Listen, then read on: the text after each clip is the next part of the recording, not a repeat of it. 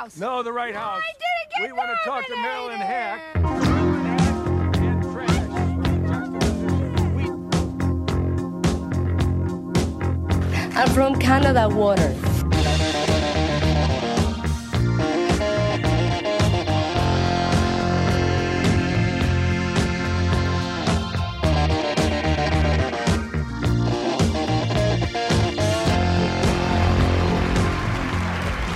Give a rousing welcome to Mr. Hank Williams. All right, boys, let it roll. Hey, good looking. When he first came to see me, he played some songs he'd written, and I offered him a contract right then and there. Cooking something up with me. Most of the time I do. Said, hey, sweet baby. Congratulations. You have a son, Mr. Williams.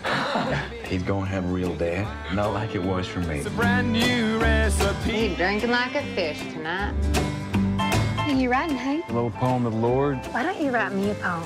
I might have to get to know you a little better. Hello and welcome to the This Had Oscar Buzz podcast, the only podcast getting high with a naked Shia LaBeouf. Every week on This Had Oscar Buzz, we'll be talking about a different movie that once upon a time had lofty Academy Award aspirations, but for some reason or another, it all went wrong. The Oscar hopes died, and we are here to perform the autopsy.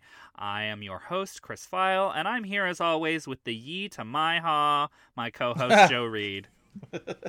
Hello, Chris. How are you? I'm doing great. Are you ready to get some yeehaw in today? Sure. It's always weird when we say the autopsy line when we're talking about a movie where the main character dies because I'm just like feels a little bit more morbid maybe than usual. But you know what? We're just gonna power through. Well, to help us out with that yeehaw morbidity, Joe, for the first time in a hot minute, we have a guest today. We do. We do have a guest. I'm very excited to bring her here. She is a fellow like TIFF nerd, like we both are. So I'm sure I know. the movie we have chosen, um, uh, th- or that she offered up actually, um, to talk about today will give us some time to dish about that. Uh, you know her as a writer and producer and film commentator. I love her on Twitter at the NYC Film Chick. It's Erica Mann.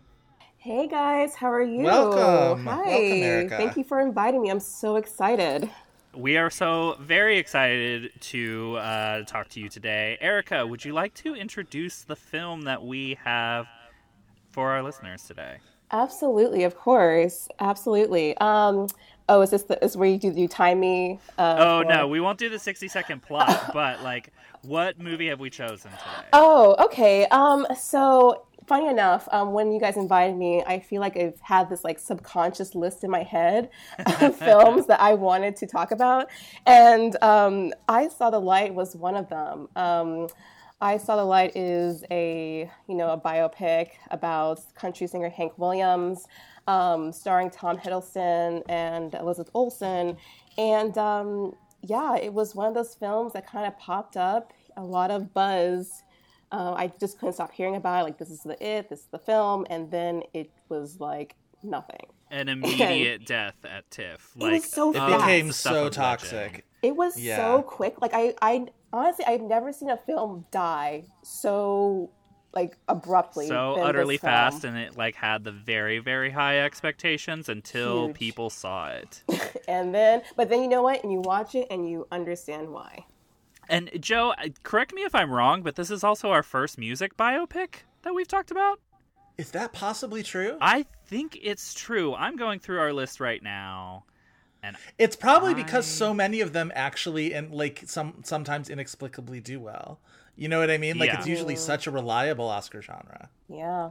I mean, and we won't ever stop talking about it. We have Rocket Man in theaters right now. Right. I know, or I know. it might be wrapping up its theatrical run. How is it how is it doing? I haven't even checked the box office on it. I feel like it's been doing pretty well. I mean, because, well, let me just say this: with Bohemian Rhapsody being so um, mixed, better words um, critically, I feel like Rocket Man's like a like a sweet relief. You're like, oh, thank God, finally a, a film we can actually like like and enjoy. So Yeah. I think critically, people are really digging it for the most part.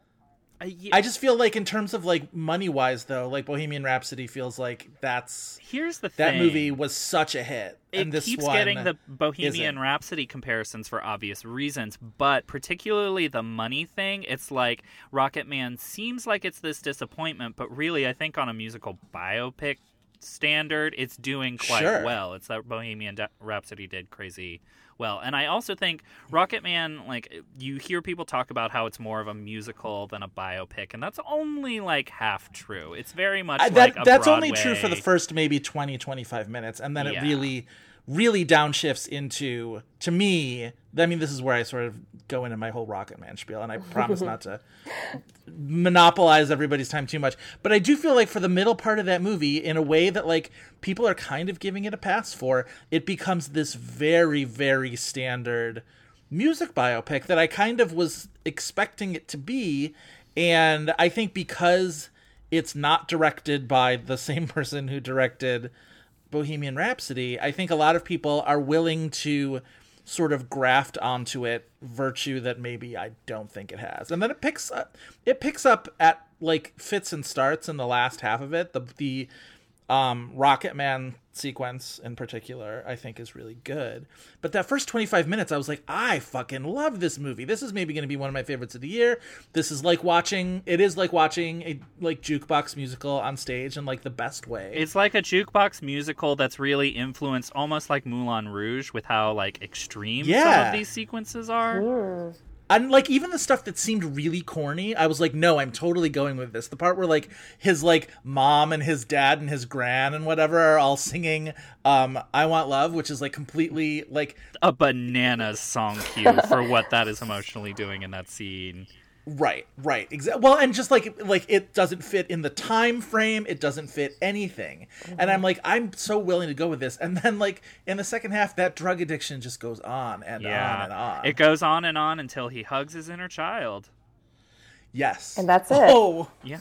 and yet I get why people it it's a movie that you that is much much more likable than Bohemian Rhapsody uh, to I guess to us because like Bohemian Rhapsody was I think people do want to maybe forget not only a financial hit but like I'm pretty sure that cinema score was an A. Like everybody who wasn't us and by us I mean like people who cover film for a living Right. loved it. Loved Like, it. freaking Loved loved it. it, so had no problems with it had no willing like did not care to investigate the they had no idea of what the like problematic nature of it was and they didn't care to look into it. They were just like this is fun i'm loving this whatever i can't imagine anybody would do that with i saw the light No, absolutely not. No, I, I mean, first of all, I, we will definitely get into it, but like we're talking about Rocket Man, a movie that does take its creative leaps, even if it feels very much like the capitalized, authorized biography um, in so many ways. But like, I saw the light is quite literally the same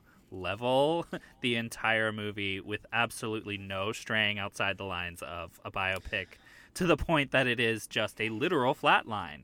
It um, is. but i wanted to ask erica before we sort of jump into it what what angle were you coming at this with in terms of like are you like pro or con Hiddleston? Like, are you into this sort of like country music kind of a thing? That's like classic country music. Like, what's the what was the hook for you? Or is it just like the Oscar narrative of this movie? It was honestly the Oscar narrative of this movie because, you know, this was kind of the year, well, around this time, this was when Tom Hiddleston was really like in everyone's mouths. Like, you know, he had, you know, the Avengers and he was Loki and everyone just loved him as Loki and he was kind of like the internet's boyfriend. He had that star quality that everyone was like, "Ooh, who's this this this trained actor?" But also he's he's funny, he's charming, um, and you know he was so beloved. And also, you know, there was those bits about him being James Bond. Like that was or that point was when he was really like on his game. And so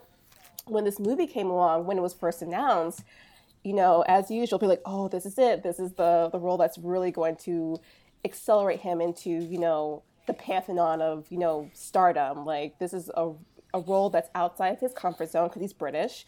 Um, he has to play a country music icon, and it felt like they were really like like kind of propping him up to be this this really amazing Oscar contender. And then, as you guys know, when it started going to the festival circuit, and it just slowly died. And um, I don't know if I'm the only one.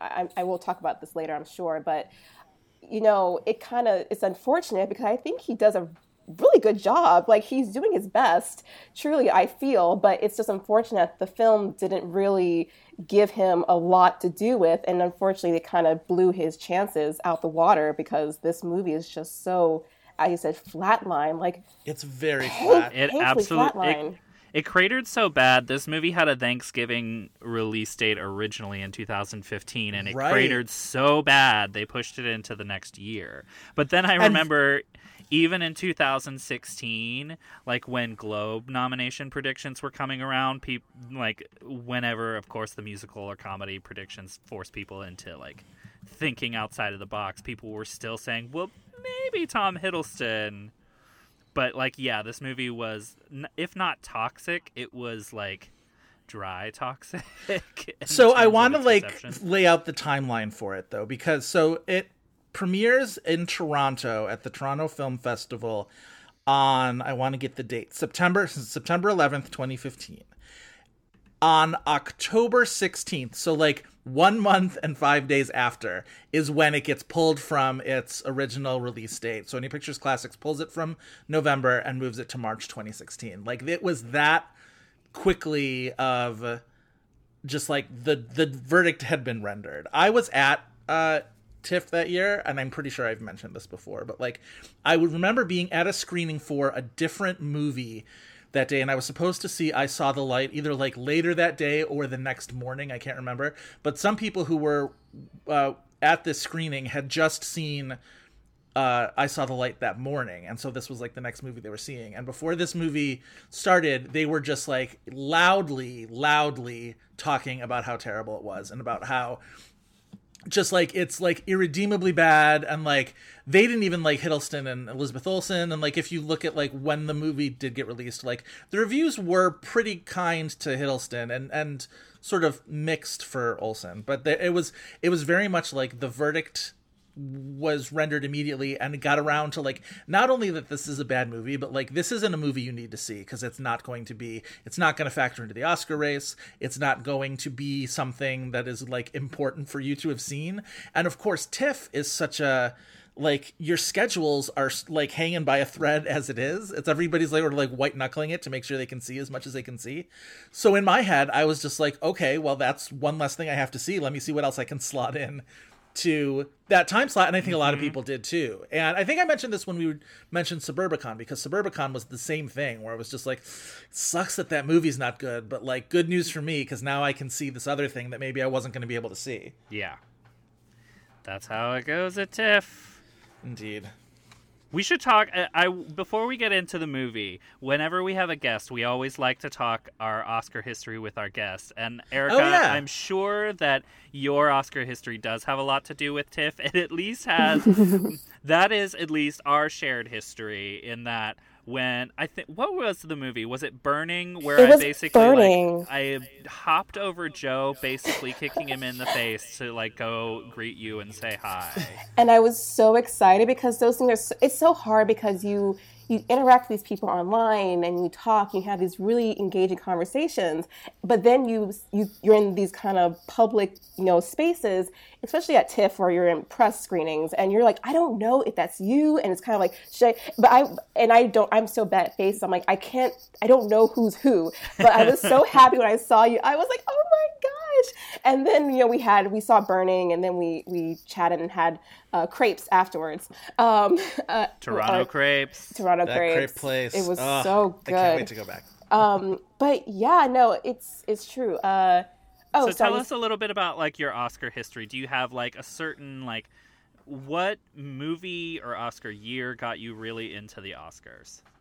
Um, so first of all, I love this question because I feel like we're in this big sphere where we're we're always talking about movies, but we never think about what was the first like a award show that really like kicked off our interest. Um, so I had to really dig deep and like go through Google and figure that out. um, but I think I pinned it to um, the 2004 um, 76th Annual Academy Awards when it was uh, Lord of the Rings: Return of the King. Um, we just did a mini series on that and you year. just did a mini series, which I loved. Um, yeah, it was. I think I was about 12 years old when that um, happened, and uh, I was a huge Lord of the Rings fan. Absolutely loved it. And so I was emotionally invested into it getting all the awards because I was like, it need, it's just too good to not get anything. And also, that was the year that Pirates of the Caribbean came out, and at Yep. the time, I was again, it was that cultural zeitgeist of everyone loving Pirates of the Caribbean. So with Johnny Depp being nominated, you know, I, I had I, the interest was there. Like I had a lot of different points, um, not to the point where I knew a lot, but that was the first time that I actually invested in watching the show, and not like the pre red carpet E online, you know, E, you Yeah. know, like that where my mom would watch it and talk to my aunt about it, and they would you know critique these dresses, but that was the first year that I actually invested in watching it. And then from then on, I would, you know, watch it, not not seeing the films, but being very interested. Um, but I think my, I think when I really started taking it seriously was um, the 84th Academy Awards. That was in 2012 with um, The Artist. Um, that just swept uh, all the awards um, because I was going to film school. And I, Yeah. I was like, you know what? Let me actually start taking this seriously. Let me start actually watching these films that our people love and kind of getting into you know the nitty gritty of this industry. And that was when I started, you know, really, you know, reading articles and forums and you know all these experts and learning about you know the crux of how these things go um, you know, I would wake up at the butt crack of dawn to listen to the nominations. I never used to do that before, um, but that was when I started really investing my time and energy into learning um, how the industry works in way of the Academy Awards and how it's a progress. Like the whole campaigning process and everything. Exactly. Yeah, and I mean, then when I was in college, you know, that's when I started, you know, getting my my way into you know press screenings. I finessed my way um, into press screenings all the time, and I would actually watch these films that were, you know, doing their academy campaigning and listening to these directors. So I think it really started in 2012 for me, just purely based on the fact that I started to really um, begin my my love for film. Right. there. Yeah, and understanding like the microcosm of Oscar too. That's an interesting year to bring up too, because Yeah. And I say this not knowing how either of you feel about the artist, but like if there was ever like a lesson in here's how you campaign to get an Oscar, Yes. the artist is a perfect example of that for a movie that has absolutely like no to minimal cultural imprint whatsoever. That was Yeah. the year that I, I really, that's when I really discovered that, oh, it's not based on if it's the best movie or not. Like that was Yeah. kind of when the, when the, you know, the curtain went up and I saw it, what it really was. It was like, oh, this isn't about like the best movie. It's about, you know, time, energy, campaigning. And The Artist is a perfect example because again, it got um, Jean Dujardin his Oscar and you know, I can argue for the fact that I maybe wasn't, you know, the best performance, but it's really crazy how much they pushed that film. Yeah, and like how it it checked off some boxes, but like where were the like horde of people that were actually passionate about that movie? And then you also ta- go ahead, Joe. I was just gonna say there's there's a mystique around. I mean, again, the usual caveats about Harvey Weinstein. He sucks. We don't like to give him credit for things, but like he has that sort of that Miramax mystique around sort of creating a Oscar winner out of out of things like you know a smart campaign or sort of sometimes strong arm tactics or sometimes just sort of like being more aware of the Oscars as a game than other studios were. And you didn't really have as many instances of that once the Weinstein company became their uh base of operations. I think The Artist is the one movie at the top of that list that like this was probably the Weinstein Company's best Oscar Oscar success in terms of not only just like winning, but such an unlikely winner if you would have looked at things ahead of time. Yeah. They just sort of like capitalized on that buzz out of Cannes, which like Cannes not normally it's not the Oscar bellwether that sometimes we would hope it is. You know what I mean? Like we- I don't think anybody's really, you know, expecting year in year out for the for the Palme d'Or winner to be an Oscar favorite. Nobody really, you know, we all understand that like, you know, art film is art film and what goes over well uh at Cannes doesn't necessarily translate to Oscar, but like that really just sort of harnessed you know they knew what they had in that movie. It could be an interesting year for the Cannes conversation, however, because Parasite seems to really have gone over very strongly with a certain crowd that there's some suggestion that that could translate into like a screenplay nomination or a director nomination. Maybe I'd really have to see it because like Yeah. just knowing you knowing know nothing just, about the movie too. Because right just like I've seen Snowpiercer like just knowing that like that's it's such an odd notion that he that he would translate well to Oscar voters but We will see. We shall see. Yes. I also like Erica. Before we move on to the movie, how you mentioned Lord of the Rings because we we didn't really hint at, we didn't talk about this in our mini series, but like whenever we've had guests, we always talk about the Titanic year as kind of the one that like creates like a big at least for a certain generation like an interest in the Oscars mm-hmm. and I think that Lord of the Rings was that as well. Yeah, I, it was definitely for me, for my, I guess, for my age bracket. It was probably, I always say this, I got my first film lesson from Lord of the Rings. I think subconsciously that film really, you know, planted the seed for me with my love for cinema. Just, you know, the hours and the care and the dedication and just how beautiful those films were. It was a huge deal for me as a kid just watching those films. Um, and i'm sure if you talk to anyone around my age my age bracket i'm sure they'll say the same thing. Um, but yeah absolutely i feel like that is truly my titanic now that i think about it. Um, I, I, I was i was mad young when titanic came out and i was not allowed to watch it. So i always feel uh, kind of out, out of the loop when people are like oh yeah i saw it in the theaters. I'm like i was like on a playground. But uh, so I, but I, but again, I, I, I truly feel like yeah, Lord of the Rings was definitely the the big one for me personally because that was the one where people got probably that and, and I guess the Harry Potter films if we really want to think about that. But Lord of the Rings definitely up there, truly. I think for a certain Oscar watcher that is that for a certain number of Oscar watchers that is definitely one that truly mobilized a lot of people to be passionate about the Oscars. However, we today are talking about a movie that mobilized exactly no one towards the Nothing. Oscars. It's I Saw the Light, a biopic about Hank Williams, written and directed by Marc Abraham, who um, only other directing credit is another this had Oscar buzz title, uh, Flash of Genius, starring Greg Indeed. Kinnear. Joe, we should maybe do that movie, especially when we need like a deep cut movie. it's definitely on a list somewhere I'm pretty sure Um, but yes, the movie stars Tom Hiddleston and Elizabeth Olsen's Elizabeth Olsen, both off of Avenger duty, though this was the year that she became an Avenger. There's also Bradley Whitford and weirdly Cherry Jones. Um, as we mentioned, the movie debuted at TIFF in 2015 and then was pushed into the spring of 2016. Erica, are you ready to give us a 60 second plot description? Whew, yes, you know what? I feel like this is going to be very simple because this movie is very simple. So we'll see how it goes. All right, if you are ready, I will start the clock. Are you ready? I'm ready. All right, your time starts now. So, I Saw the Light is a biopic of country singer Hank Williams, a person who is said to have been the inspiration for artists such as Elvis Presley and Bob Dylan. Uh, the film stars Tom Hiddleston as Williams, as well as Elizabeth Olsen, who plays his wife Audrey. The film starts at the beginning of Williams' very short career. He's newly engaged to Audrey. He's singing and playing at local bars and a radio station.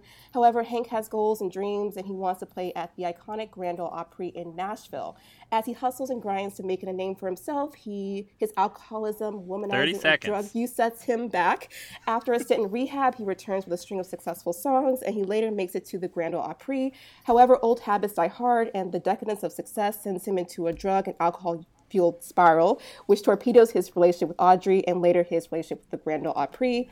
With health ailments greatly affecting him, the film ends with Hank passing away at the age of 29. The end.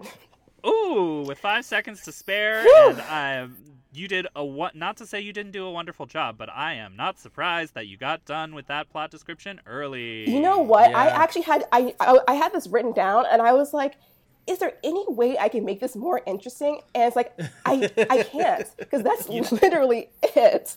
You did more creative lifting than Marc Abraham did because you asked the question, Is there any way I can make this more interesting? A Right. question that they never asked. At Never. The time. and even even with that there's there seems to be so much room in this movie for repetition. I feel like the the the plot points that we get get really like underlined in triplicate. There's mm-hmm. I, it feels like Elizabeth Olsen tells him she's leaving him like 12 times in the movie and like i get that like in real life that kind of thing you know relationships sort of you know break up and break up again i get it but like in a movie it really isn't all that interesting to watch and especially in a movie i don't know if you guys felt the same way but like this movie despises her character It and, like, Yeah. really sells her out at every moment and i like elizabeth olsen so much and it's and i think she's doing probably as well as she can but like that character just really gets sold out at every opportunity I was watch. I was watching an interview. I was trying to do some research, and I was watching an interview with, with Olsen, and they were t- and someone was like talking about how about the character, and she was like, "Yeah, I was doing my research, and pretty much everyone hated her, and so I was trying to find a way to give her some humanity and some sympathy." And I was like, "Yeah, I get it, but also this film does not." Does not paint her well at all and i'm really surprised truly how much they focus on her as a character because I don't know. They focus so much on his personal life, and it's like you don't even. This film doesn't even like this character. I don't know why we're being so focused on this one character.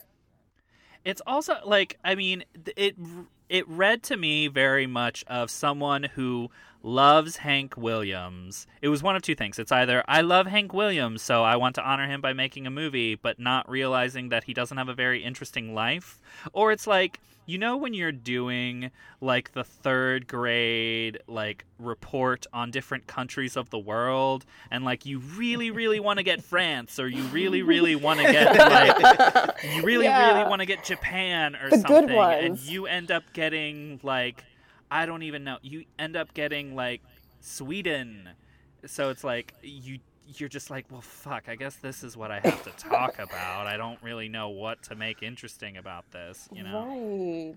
You know what? It's really interesting. I was talking to my friends about biopics because I think everyone has a person that they is like, we should, oh, you should do a biopic, biopic. And I'm under the umbrella that not everyone warrants a biopic. Um, I that's just my feeling. Not everyone has interesting lives.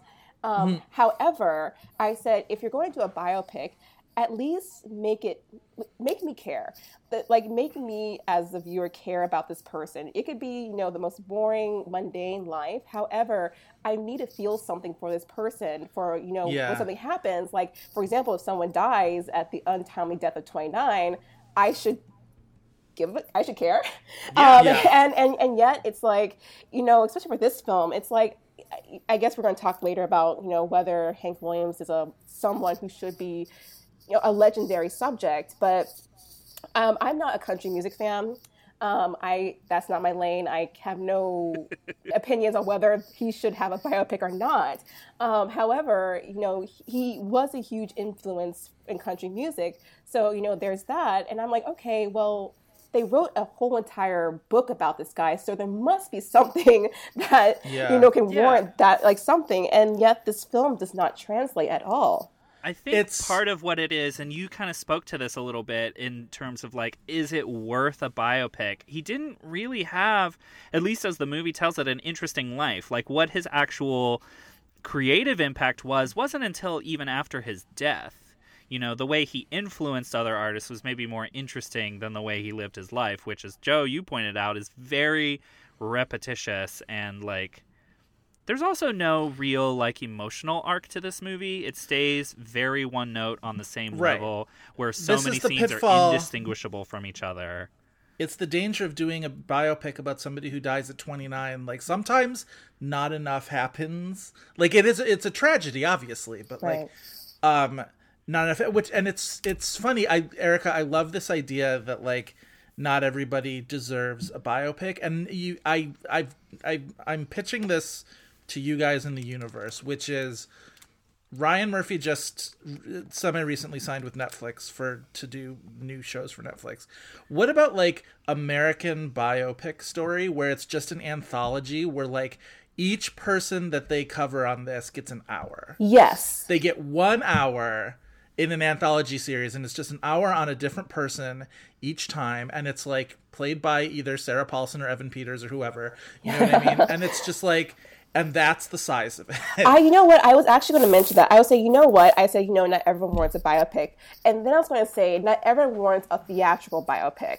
Meaning, you can do like a, like a mini series. You don't have to do a full feature because, again, not everyone has the content to fill up an entire feature film. Mm-hmm. It, Yeah. it can only be like maybe an hour or like a thirty minutes. Like, I, I think that can work absolutely as well. No, I, I agree completely. My And yet- counterpoint to this, however, is if that was truly a Ryan Murphy show, he would be giving us artists that we already have great movies about, like Tina Turner. That is true, or he'd be giving us like Grace Jones. You know what I mean? Like, there's, I think Ooh, there's still, I think there's a lot of people. I think it's so funny that you say Tina Turner because uh, What's Love Got to Do with It was on HBO the other day, and I watched most of it. And That is a cancel plans movie. I will flat out cancel plans. okay. Here's what I want to throw out because I think she's phenomenal, and I think Fishburne is phenomenal. Right. I don't know how I feel about that as a movie. I watched it again, and I'm just like, there is some like there's some melodrama in this movie, which like obviously, but like that scene where she's running from um the hotel to the other hotel to the Ramada where um she asks My it's like, name the is greatest Tina scene in the Turner. movie. Yes, exactly, Don't which is like iconic. money. But the music cue as she's running is very like mid '90s Melrose Place in a way that like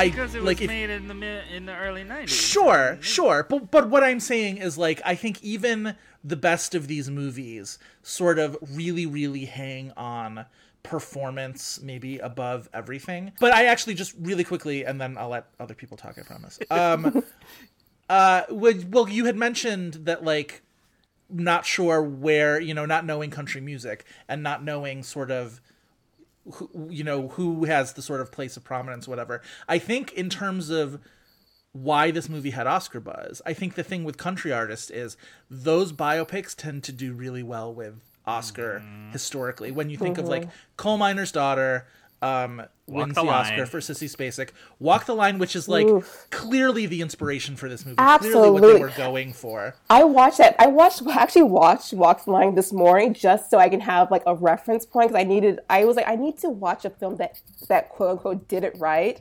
and I was watching it and I was like, oh my god! If you did a side by side comparison of these two films, I could literally like each scene like. Okay, this scene they did that, did that, yep. The the cold sweats in bed, yep, did that. Drug withdrawals, yep, did that. The intimate scene where they're lying in bed and she's in like a negligee and he's talking about music, check, did that. Like it was like like literally like the the blueprint for this film, truly.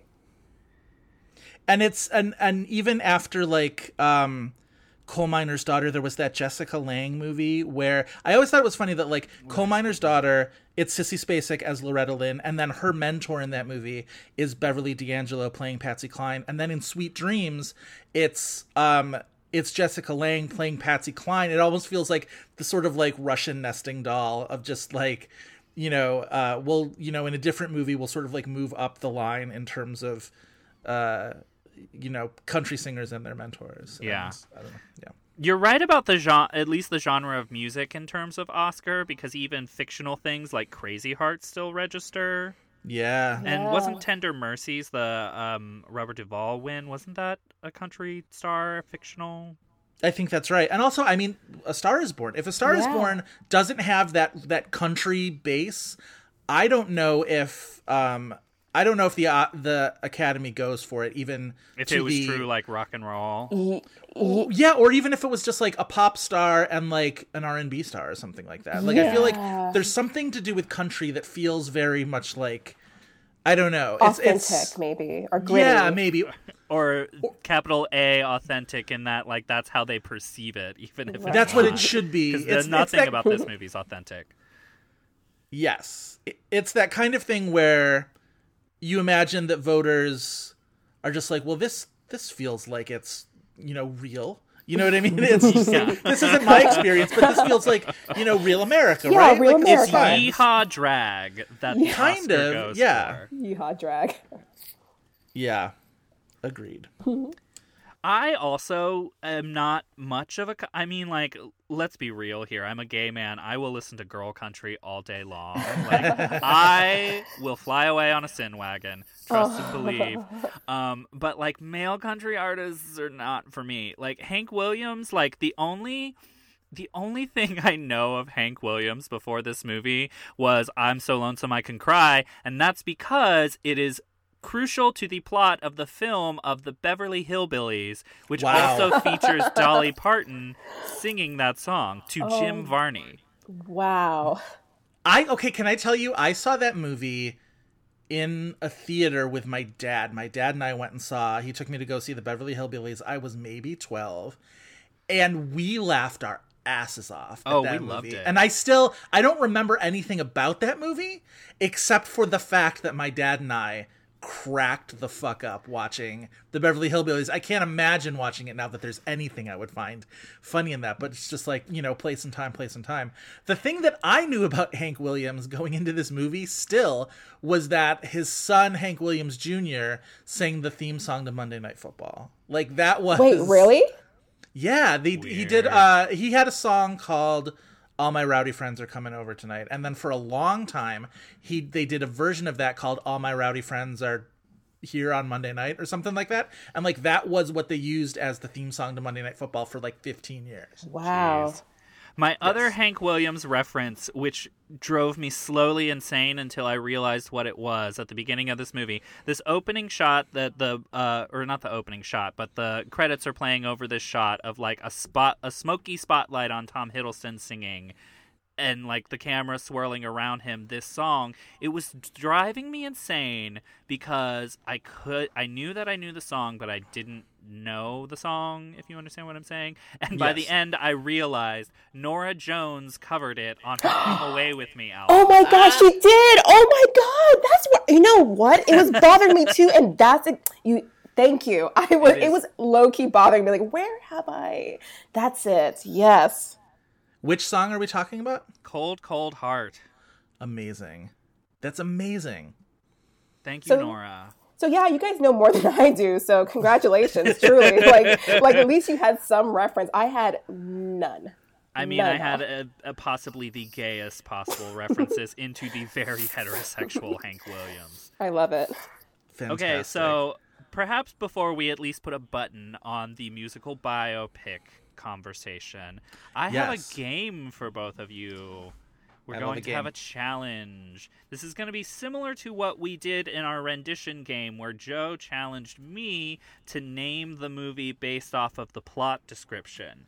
What I am going to do, rather than have this like Family Feud style where you guys have to jump in, I'm going to challenge you one at a time to see who can win the most correct guesses of the of musical biopic titles just from their plot description on IMDb. Oh my Okay. gosh. Okay. We're gonna start easy and we're gonna go hard. We're gonna go. Uh, I have my list here. Who would like to go first between you? Um. Erica, would you I, like to go first? I was gonna say? Erica's our guest. so Erica go Okay. Yeah, I'm like like to like. Mm, I'll go first. Sure. Go ahead. okay. All right. if we are ready, your first round. You have to name the title of this movie. Again, all band names and uh, artist names will be redacted. Oh, All right. First one. This is the story of the legendary rock band, name redacted, and lead singer, name redacted, leading up to their famous performance at Live Aid. Ooh, hmm, I wonder. Uh, that would be uh, Bohemian Rhapsody, uh, That is Freddie Mercury. Bohemian Mhm. Rhapsody. One point for you. Joseph. Yes. This is the story of the life and career of the legendary rhythm and blues musician, name redacted, from his humble beginnings in the South, where he went blind at the age of seven, to his meteoric rise to stardom in the 50s and 60s. The seminal Taylor Hackford film Ray. Ray!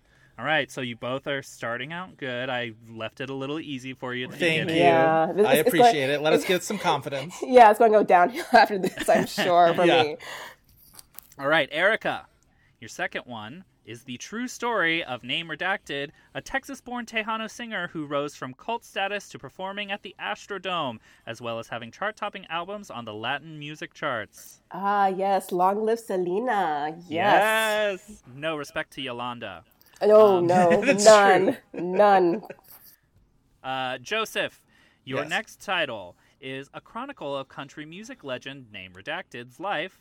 Uh, from his early days on the Arkansas cotton farm to his rise to fame with Sun Records in Memphis, where he recorded alongside Name Redacted, Name Redacted, and Name Redacted.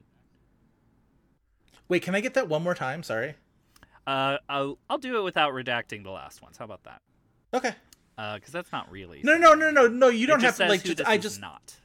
just, I just want to hear the actual like, Okay. the story again. A chronicle of country music legend, name redacted's life from his early days on the Arkansas cotton farm to his rise to fame with Sun Records in Memphis, where he recorded. Oh. uh, yes. All right. Yes, the no. Well, Memphis kind of. Where he recorded alongside Elvis Presley, Jerry Lee Lewis, and Carl Perkins. I was gonna say Jerry Lee Lewis. I was gonna say Great Balls of Fire. So now I have no idea. Um. Remember, we're starting out easy.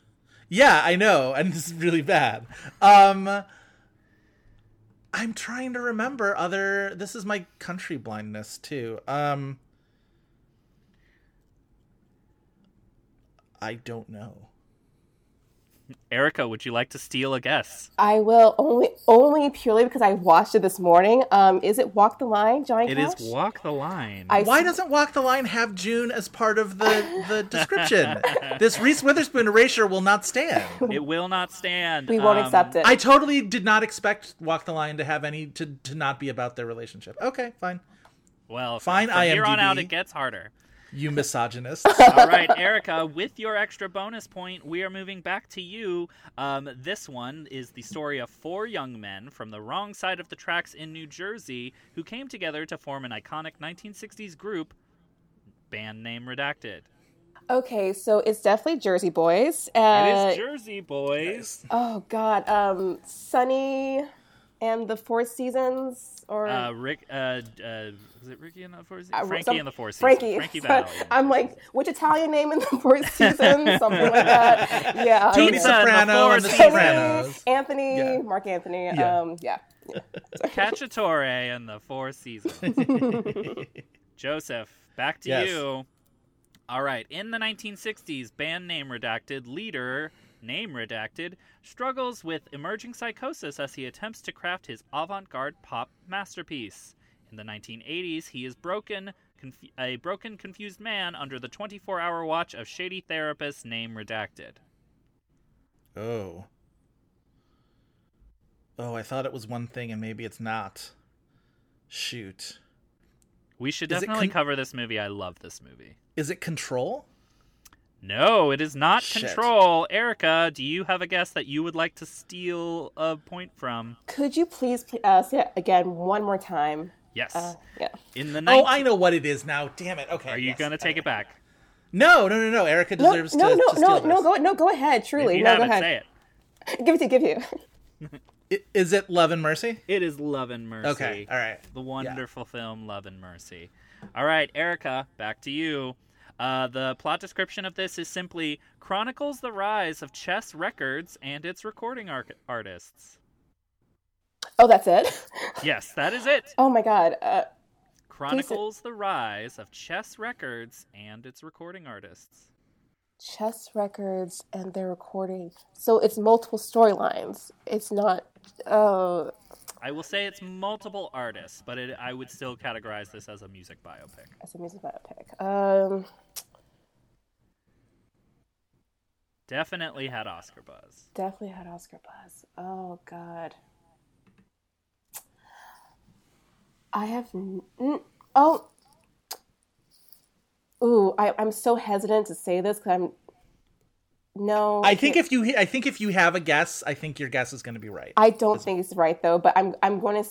Okay, say that say that say it one more time so I can. Chronicles the rise of Chess Records and its recording artists. I really don't think this is right, but I'm going. Is it Dreamgirls? It is not Dreamgirls. Yeah. Joseph, would you like to steal a point? Does it share a star with Dreamgirls?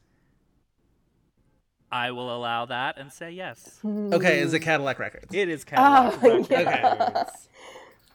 I was like, wait a second, but isn't it called Cadillac Records? And I'm thinking, like, no, they all got to buy Cadillacs I- I- because they were so Yeah. successful. Okay. Oh. All right, so Joseph, back to you. A chronicle of Name Redacted's rise from extreme poverty to become one of the most influential musicians in history. Uh huh. That's that's a lot of people. That's a lot of them. that's like wait, hold that Uh. That's a lot of them. Um, I'm not ready to give you another hint, at least until Erica would get it wrong, since I allowed. no, that's some that's only fair. Um, I'm just gonna keep guessing Great Balls of Fire until it, it is that. hints. It's not Great Balls of Fire. Damn it. Erica, would you like to steal a point? Extreme poverty to oh my god, that's I'm like that's the best. like the, I was gonna say like Walk Hard. Like what's? Dewey Cox Dewey Cox walk hard. Um, No, these are all actual biopics. of Actual people. oof. God, didn't I will say we have semi recently done a episode on uh, one of this director's other films. ooh. And I think I might have listened to that episode. Mm. Is it an Oliver Stone joint? Um, It is not an Oliver Stone. okay. I'm like, cause he like he likes doing. I'm like, maybe he likes because he's like. Yeah. um, I actually did not put the doors on here as an option. oh. Yeah, I don't know. I'm blanking. I'm really am. All right, then I will throw out the hint back to both of you. This director, who we recently did an episode on one of his films, currently has a film playing in theaters. Joseph? Yes. Wait, I'm trying to go through who's got I'm like, films who? in theaters. Simon Kinberg. Um, not a not uh, a director that we love. Oh. okay. Ooh. Uh. Psh, that. I will say, have we done? We have had this genre of music. Um, I will say the lead actor is one that we love, and he, I think he gives a good performance in this movie. He Is it Guy Ritchie? Is that what not we're Guy about? Ritchie. Damn. This actor was the uh, title role of a recent Best Picture nominee. Oh God. Oh God. I think people have fully forgotten that this movie even happened, particularly even for this actor, even though he's really good. He's really good. He was playing someone who was not high, but high off of God, if you remember that notorious interview. Oh. Mm. oh Title wait. of the movie is one of his songs. Wait, what is one of his songs? It's the title of the movie. It's the title of the movie. It's one of his Oh, songs. I see. I Oh see, I see, I see. Wow. It's like Uh, I think you're just gonna have to give this to In a supporting role was an actress who, actually, two actresses who were Oscar nominated for the previous film from this director. They were not Oscar nominated for this movie. They no were one was Oscar nominated for this movie. I'm super in the weeds. I, I feel like I'm overthinking it, and I'm going to be really me mad too. once I I'm once you. going to just give you guys the answer. Yes. It is Tate Taylor's Get On Up. Fully Sorry. forgot that movie even happened. Wow. Chadwick Boseman as Right. James Oh, y- Brown. oh Right. wow, yeah. I think that was that was that was during my um, Chad Boseman biopic fatigue. So I think I was Yes. of I low I think we all settled into that at some point or another. I yeah. Oh, that's wow. That that says a lot to me about the fact that I could not even For a what summer movie, Best Picture nominee was he in? Black Panther. Black Panther. Fuck. Wow. the Whew. titular Yes. character of Black Panther. You're right. The titular Black Panther. My All right. It's so funny. overtime. That's the degree to which I think of everybody else in Black Panther before Chadwick Boseman is very strange. I'm like, oh, the Michael B. Jordan movie with Danai Gurira and uh, and Angela Bassett and Lupita Nyong'o. Like, There's yeah, I love something that to say about that. Honestly, I feel it's another conversation, but there's really something to say about the fact that when I think of Black Panther, I think about all the supporting characters and then Yeah. Chadwick Boseman. Um, and he's not bad. He's no, good. he's like good. I, I quite Some enjoy of that, to the extent, is that we were already introduced to Black Panther in I think Civil that's right. War, and he got to be like the best character of Civil War already. So like Yeah, when Black Panther arrived, we got to be excited about everybody else who was new to Yeah. us. Yeah. Okay, these last two are fully evil, so we'll go a little faster. Okay. okay. Okay. God. Uh, think along the lines of similar forgotten movies if you guys can get into this. Okay. Okay. Uh, Erica, your final round is a drama based on Name Redacted's life as he left New York City for London, where his career took off. Oh my God. Oh, I'm so mad because I think I know exactly what it is, and it's going. To, I'm going to be so angry because I can't. I remember I see scenes, and I know what it is. Oh God. Can you remember the artist? No, that's that's that's what's annoying thing. I can't remember the artist. But I, I I I remember the scene specifically. Oh, this is going to make me so mad. What genre of music? Isn't it like rock? It is a rock and roll movie. Oh, let's see. It is But- also directed by a um, Oscar winner for screenplay. An Oscar winner for screenplay. Recent or like a while ago? Right. Recent to this movie, like same like year or so. Interesting. uh, with a musical artist playing this musical artist. Oh my god, this is going to make me so angry. That was the screenplay winner. In the screenplay winner, a musical artist played. No, the screenplay winner wrote and directed this biopic. The uh, famous artist uh, being portrayed in the film is played by another famous artist. famous musical artist. Mm, I see. This is going to get on my abs. Oh wait, ooh, ooh, Do ooh, have ooh, it? ooh. I. You Do know you have what? the artist? Is it Andre 3000 playing Jimi Hendrix? Yes, it is. You know the name of the movie. Wow, my brain was like frying. I was like, wait, Erica, you know this. You know this. Wow, that is so obscure because no one saw that. Wow. well, you saw it apparently. It is Jimi. All is by my side. I, I was gonna say it's give you the all something something. Yes. Mm-hmm. Yeah. All right, and last one for you, Joe. Yes. I'm glad this is the last one for you because I get to be evil to you. The log line for this movie, or the plot line on IMDb for this movie, is an exploration of the life and music of Name Redacted. Oh fuck off. wow. that is so rude. Uh, this movie, I believe, debuted at the same TIFF as the movie we're talking about. No, it did not. Oh. It debuted at New York shortly after. Um, I think it didn't have a distributor, but it was released wide in 2016. What's the genre of music? Um, jazz. Oh, okay. Here's why I'm going to have a good educated guess at this. Because two reviews of I Saw the Light, I was going through the Rotten Tomatoes reviews, fully two of them did a review of that movie in triptych with two other music biopics because they were all getting released at the same time. Perhaps so this because is this either is also delivered, uh, distributed by Sony Classics. so this is either the Chet Baker one or the Miles Davis one. And I want to say it's the Miles Davis one. It's miles ahead. The miles Miles Davis one. ahead. Yeah, yeah, because that was at New York. Yes. because they released Sony Classics released it in the same like two week span as it did I Saw the Light. and then the Chet Baker one with Ethan Hawke is called Born to Uh, Be Blue. Born to be Blue. Born to be Blue. Right. Not a great movie.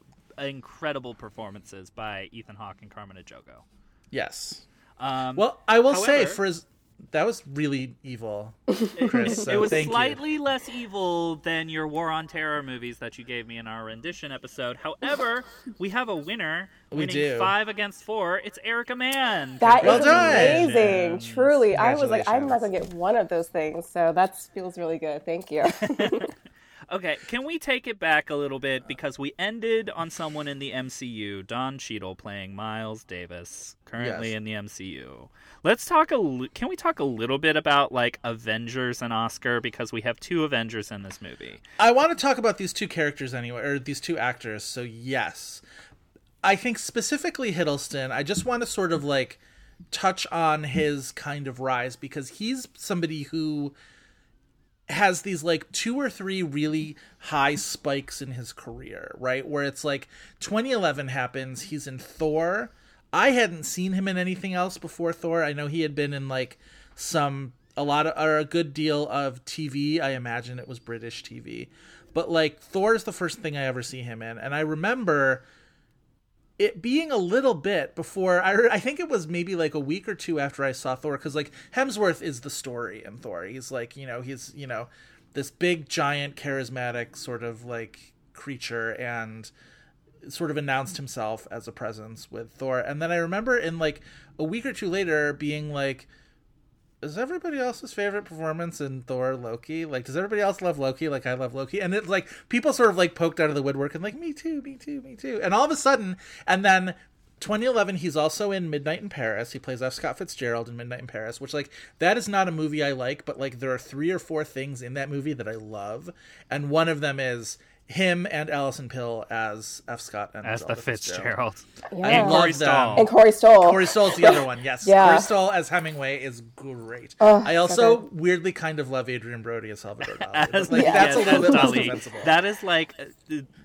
Adrien Brody's Salvador Dali is like my inspir my like gross inspiration for my Agnes Varda jokes that I send to Joe, where it's just like, look at this egregious European stereotype. yes, yes. Oh god. Midnight in Paris is a bad movie. I think. I genuinely think. I, think all the parts with Owen Wilson and Rachel McAdams and like the central plot of that movie, I think are indefensibly bad. But I think all the little flourishes, yes. or a lot of them at least, like even like Kathy Bates is playing. um Is it Gertrude Stein? Who is she playing in that Some, movie? yeah, something along those lines. I, Bella I, Abzug, my memory someone. of Midnight in Paris was like all of the things that people talk about how that they love. Yeah. I hate in this movie, and everything that I love about that movie, nobody was talking about. No one was Yeah. talking about. I mean, for me, again, it was one of those things where you're like, "Oh, I like this movie," and then you're like, "Well, I don't." Like, it's like, okay, maybe I don't like the movie as a whole. I just like the performances in it that make it. Like again, the Corey Stoll, uh, Tom Hiddleston. Actually, uh, that was. I I want to say that was the performance that put me on. On his on my, my radar for him, I was For I- Hiddleston? for Hiddleston, yeah, weirdly, like Yeah. I, I the Loki, you know, I was I was sort of on Tumblr at the time when when Thor came out, so Tumblr was a kind of a a, a, a kind of a, a, a nesting spot for people who loved Loki, and so I always like like who's this guy? Like it's like he was he's pale, like dark hair, like what is this? And then when I saw Midnight in Paris, I was like, oh, this is the same actor. Okay, Yeah. all right, chameleon. Okay, I see you. Like this is a well really that's the thing 2011 has because also that year is the uk release of the deep blue sea america wouldn't get it until 2012 but that's him and rachel weisz in this like torrid romance where it's really really effective um the the sort of story between those two and then He's also in Warhorse, which I've talked before about how I'm, you know, alone on my branch and loving Warhorse.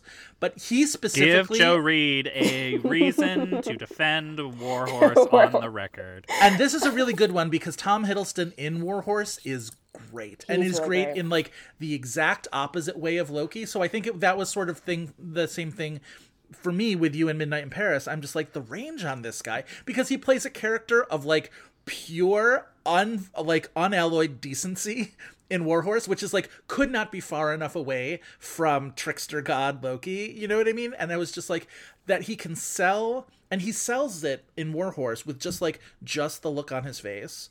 And I'm just like that's wild to me that he can be that charismatic in a character that doesn't do much in Warhorse.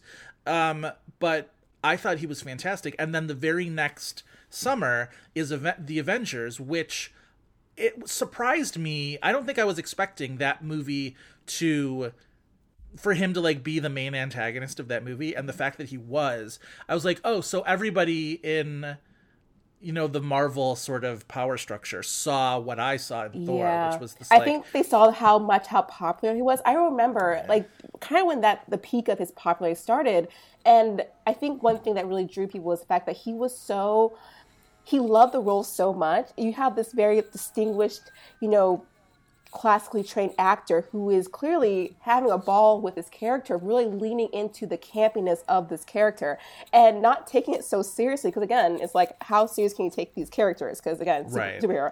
And I remember there's this video, if you guys want on YouTube, of him dressed as Loki. He's going to Hall H at uh, San Diego Comic Con, and literally the screams yes, is it is I have never and I've talked to you who are there like I have never seen anything so surreal as people the reaction of him as Loki. Um, so I I'm sure once they saw that like okay we got to make sure he's like front and center because this is the, the person that everyone wants to see. and then it takes a little s- few seconds for it feels like Hollywood to kind of react to that. He has another little like spike in 2013 where Thor: The Dark World happens, where he's again a huge part of that. Um, and then Only Lovers Left Alive, which is the Jim Jarmusch vampire movie with him and Tilda Swinton, which like Great movie. I love Great that movie. movie. Oh my god. Oh. and it's so like unexpected. I was never a Jim Jarmusch person. I never sort of like, and it, I I think that similar thoughts going into this zombie movie that he's got coming out too, where it's just like I'm still not really a Jarmusch person, but like maybe I'll love it like I loved Only Lovers Left Alive because it was just so. I, I, I and and vampire movies I was even like very much like on the outs from because there were so many of them and I'm just like I'm so burned out but they did such an interesting job with that conception That of them, movie is it's him so and sexy. Swinton. It's so sexy It's- and decadent yes. and delicious. And Tilda Yes. and Tom have this, they have this chemistry where it's like they're these tall, slender, pale looking people. And you're like, I don't know if you guys have chemistry because it's kind of like weird. And yet when they're together, it's like, oh wow, oh shit. Yeah. You, you guys Yeah, have like, like- it's, it's really, it's, it's really like hot. Like it really is.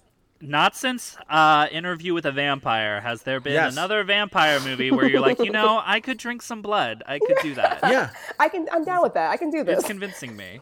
that movie also I think I think everybody maybe has a different movie when they think about like how sad they are that that Anton Yelchin died and I that's the one I tend to go to it's that and um Green Room yeah. uh yeah. as like those two mo- I was just like those are sort of when I think of just the potential with that that kid that you know it's too bad um so I think this then the 2015 Toronto Film Festival, which had not only I Saw the Light and High Rise, which is the Ben Wheatley movie, um, starring. Two of the biggest disasters at that TIFF. I I will say I kind of stick up for High Rise. High Rise is very very specific and stylized and not for everybody, and I think intentionally off-putting in a lot of ways. That was based on the J.G. Ballard movie about the sort of semi-futuristic dystopian uh, high-rise building in England that becomes this microcosm for class strife, and it feels it I I speaking of Snowpiercer actually, I sort of compared the two a little bit and I think I like what High Rise is doing with that sort of like metaphor for all of society on one sort of like specific area of geography. Um a little bit better, although I think ultimately it doesn't feel fully satisfying, but again, Hiddleston I think is great in it and his butt's on display in that movie in a way that I A truly lot about. appreciate. We forget the high-rise naked Tom Hiddleston gifs. It, it- honestly, I saw I saw the I saw his butt before I even saw the movie. I was like, it was everywhere. I was like, People were doing their could jobs. you They were getting that butt out. They're like, there. Okay, let's good. just have this butt out here first, and we'll just draw Yeah. you in with the rest of the plot. It's totally fine. I'm like, okay, cool. And, and then that, that, one same was a year, TIFF Oh, go ahead. disaster specifically because it debuted and then they pulled the movie from the festival like after people had already seen it. Yeah, what was the deal with that? I can't remember. I don't remember the specific reason cited for it. Like, I don't know if it had upset people or something, but like, you have to imagine there's way more upsetting things on display elsewhere. Yeah, But like, that's just like it just kind of had this like stain on it after that, I guess. But I'm I'm guessing you're mentioning Crimson Peak next, which is a movie I fully love. Crimson Peak is a very divisive movie, but I do feel like because that movie opened I'm pretty sure it opened wide, right? And it was, and it did. certainly like was hugely advertised, and I think the expectations on it were pretty big. This is this is actually this is the movie that I thought would have killed Guillermo del Toro's hopes for ever winning an Oscar, and then his very next movie he does. So like Right. shows how much I know. But Both like movies where people have like gross gore damage happening to their face. Like, Yeah. he's got a thing for face injury. He does, yeah.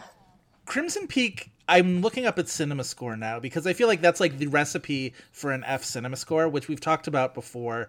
Um, and like those movies tend to be kind of my shit because they are really throwing you for a loop in terms of because the the F cinema score means that the movie that you thought you were going to see was really not the movie Right. that you were going to see. Yeah. And now I'm looking this up on the Well, and Crimson page. Peak was definitely advertised as like kind of a straight horror movie set within a period, but it's more of like this gothic romance. Romance. Well, I was gonna say this is where that and meme comes out with like actually it's a gothic romance, like because Yeah. there was so much of like having to correct people on expectations. Okay, cinema score B minus. That's way better than I thought. That's it was way better. Yeah, you you would have thought it was movie, worse because people the reaction that I got because again I I loved it, but again I think it suffered from just bad marketing where people thought they're going to see this this gory horror movie and then it's like wait what's this this love story bullshit like like people were not expecting it. So I'm really happy to hear that because from the from the reaction I heard it was like.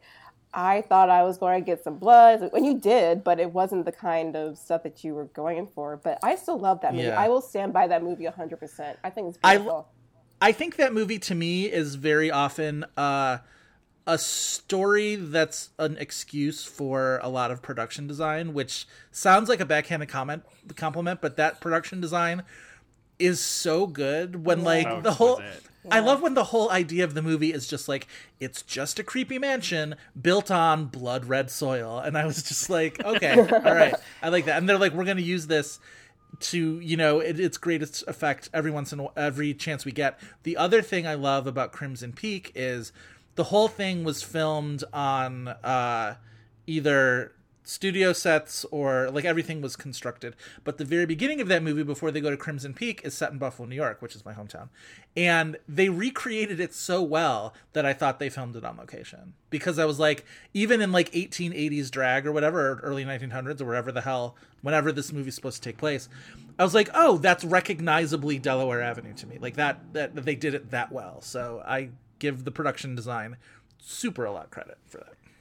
Crimson Peak, though, everything I love about it has nothing to do with Tom Hiddleston, and like I don't think that like the movie kind of fits weirdly in his narrative because It's not it- an actor's movie in any Yeah. respect, No, even though I not. like him and Chastain and Mia Wasikowska mostly, I think pretty well. But like, I don't go to that movie and come away and being like, God, the performances are so good. So it's like especially for him and like being even the people that love it and like the things they love about it even the performances they might love about it it's not going to Yeah. be him so it's like it makes for this really underwhelming 2015 for him which erica as you pointed out at the top it felt like this was going to be his like arrival year in terms of like prestige roles like oscar Right. and then the next yeah. year, he's in uh, the Night Manager, the miniseries, The Night Manager, which is like peak Tom Hiddleston away from Marvel, right? This Or, is like, this is like Richard Madden, like right now, Richard Madden, Yes, like the that's bodyguard. exactly it. This is what Tom like like this is where he is right now. This is well, and it's so at. funny because both of them are doing the uh, create a press, uh, create create a gossip story to keep the name in the press for purposes of getting the Bond role. Right. Which I think is wild to me because it's like that's not how Daniel Craig got the Bond role. Like I don't understand where all of a sudden this seems to be like the template for how you get cast as James Bond is you sort of like either gin up a relationship, which is what Hiddleston did with Taylor Swift, which everybody sort of sort of seems to agree was a a publicity relationship and that happened right after the night manager and that honestly that turned the tide of public opinion i think against him in a way that like i don't think it's gone back yet Where, Yeah. like he the only non-marvel movie really that he's made since night manager has been kong skull island which was not super well received and um, although i think i see people sticking up for that movie but like Nobody ever had fun with mentions that movie. him or Brie Larson in that movie. Like I feel like people like that in spite of its sort He's of starry cast. fully unnecessary to that movie. Yeah, Right. I, I think I guess I can appreciate it. it's another role that I've never seen him in. Like he's all bronzed up and he's like you know an action, whatever. But going yeah, going back to the Night Manager, it did. I I was telling for like this really does feel like a big audition tape for James Bond, and now you have you know this kind of this kind of trend of like let's do a a kind of a, a quasi British action thrill that will sort of relate to James Bond, but not really. But hopefully that people will see it and kind of get my name out there. Um, but uh, yeah, it was it was kind of again. I, I'm a huge fan of Hiddleston. I think he's extremely talented. So it was very uh, painful to see this happen because it was you could just kind of see the tide slowly turn where it was like kind of overexposure, you know, not only publicly but also you know in the roles and it it was yeah it was kind of a cringy thing to see, to say least. But it's it's wild to me that like aside from Kong, since Night Manager, he's only done uh, Thor Ragnarok, Avengers: Infinity War. It says he's on. He's credited in. Oh right, because he is in Avengers Endgame when they do when they go back. Uh, they go back in time. Oh Um, yeah. and but otherwise he's a voice in early man he's got the loki uh tv series coming up for disney plus but like that's kind of it in terms of at least what's on imdb for him and like maybe he just sort of decided to get where the getting was good and like maybe i, I mean i don't know He i has could been working on the stage. Yeah, a lot of plays. that I, is I- true Yeah, a That lot of true. plays, a lot of you know back to the roots of you know just acting. Um, I Yeah. Uh, so yeah, I- think I think it's sort of like after the that all hit a crescendo, it was like okay, let me just go back to like my humble beginnings uh, at the stage in England, and then from there. Um, kind of. I mean, it's interesting. I'm surprised that he agreed to do that TV show. To be honest with you, like I, I truly thought the like, loki show Yeah, when I, Well, when it's amazing how many of them have like Elizabeth Olsen. Also, Elizabeth Olsen and Paul Bettany are doing Vision and Wanda, and um, Sebastian Stan and Anthony Mackie are doing um, whatever Falcon and and the Winter Soldier. And it's like I'm I am shocked how many of them decide, and I wonder whether those TV shows are going to be a lot more contained maybe than we realize, and they're just going to be like, like one-offs. miniseries or one-offs or something i guess but like you're right in that like it is surprising that that to see how many of them were very willing maybe they just really enjoyed playing this Yeah. Maybe they just know. want to have fun. Maybe it's just a fun. Yeah. I'm, I'm sure it is, and the check is probably amazing too. So yeah you know, i will say so i'm there looking you go. I, i'm looking at the imdb for night manager right now just sort of like clicking around in it and there's this one still of him and elizabeth debicki where their backs are to each other and they're both sort of like looking backwards over their shoulders at each other and they're like and it's the hottest fucking thing i've ever seen in my entire life. They're so like that movie was that Debicki. that miniseries was real stylish and real real good. I, and he won the golden globe for that. That He was sort- did. again that was sort of like peak hiddleston. It still very much feels like he could be an Oscar nominated actor if it's the right role in the right movie. Like it again, like where he's strayed almost exclusively into Marvel stuff right now, but like Yeah. out of nowhere I think he could just have another I mean like he's cast in a lot of period things and period He's things are still always really young. He's a year younger than I am, which is very young. yeah. Um, Joe is famously young. famously young, as canonically so. Yes, exactly. but yes, no. I mean, Tom. He's he's. I mean, again, he's very talented. Like again, out of all the actors, you know, out there now, he's probably one of the most talented, especially coming from that that uh, England the England base of, of British actors. I think he talent wise at the top. So I have no doubt that you know at some point he will definitely land that that great role that will get him nominated or win.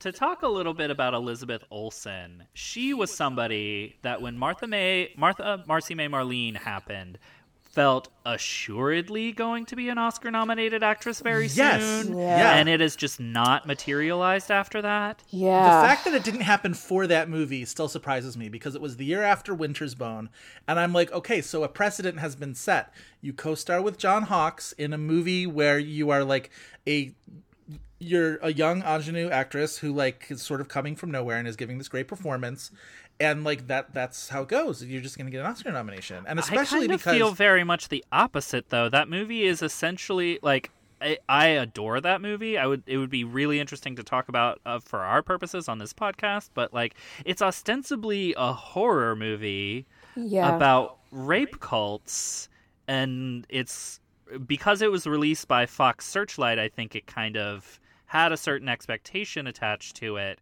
but she's outright incredible in that movie. She She is. in is a way she's Hawkes never is- gotten the chance to do again. Sarah Paulson is like everybody in that movie is really really good. Also, um, what's her name who was in Orange Is the New Black and other things? Maria Dizzia is so fucking yeah. creepy. That scene at the end where they're robbing the guy's house and she just appears from behind him and I scream. That was It's- creepy. That was That so cast, creepy. it, that's I'm looking at the cast now. Christopher Abbott's in that movie. Er, in that movie, Brady Corbet, Julia Garner, who's on uh, Ozark right now, Mm-hmm. um, Louisa Krause, who is in that play about the movie theater, the Annie Baker play about the movie theater. Who's that name I'm forgetting now? I Um, believe it's called. Uh, is it just called the? the Whatever, I forget the name. yes, but you know what I'm talking about, right? Yes, like the one that general. is like three hours of silence, and people hated that. no, people really loved it. This was the one that people really loved. Um, Oh, okay. anyway it's a really good cast i want to see now i really want to see this movie again because it's been a while but i like recall really loving it I, I think I watched it in co- in college. Actually, my professor, um, we had to choose. I think it was around the time it was just released, and they he gave us a list of um, films to see right now. And I guess it was an extra credit thing, like, oh, go, you know, pick a movie. And I was like, oh yeah, I'll go see this Mar- Marsha, Marsha May, whatever this film. and I again walking in not knowing anything about it, and I was like. Oh, this is dark. I was so like, oh my God, I was not Yeah. to prepared for this film. Why did I do this to myself? But I loved it so much. And I think, again, I when I saw Elizabeth Olsen, it didn't register that this was was the Olsen twins' sister. Like I did, it didn't. There was no connection. it Like, still doesn't to me still i still don't me. see it at all I i don't don't see it. any kind of familiarity or similarity nothing. Like it's completely like detached from it. So when someone told me, I was like. They got, Yeah. they, got, they got another sister. Like, I, again, I don't know. I, I didn't know, but again, you're right. I don't. I don't think about them when I, they see her. I just don't. yeah I think some of that is we associate the Olsen twins somehow with just like silence.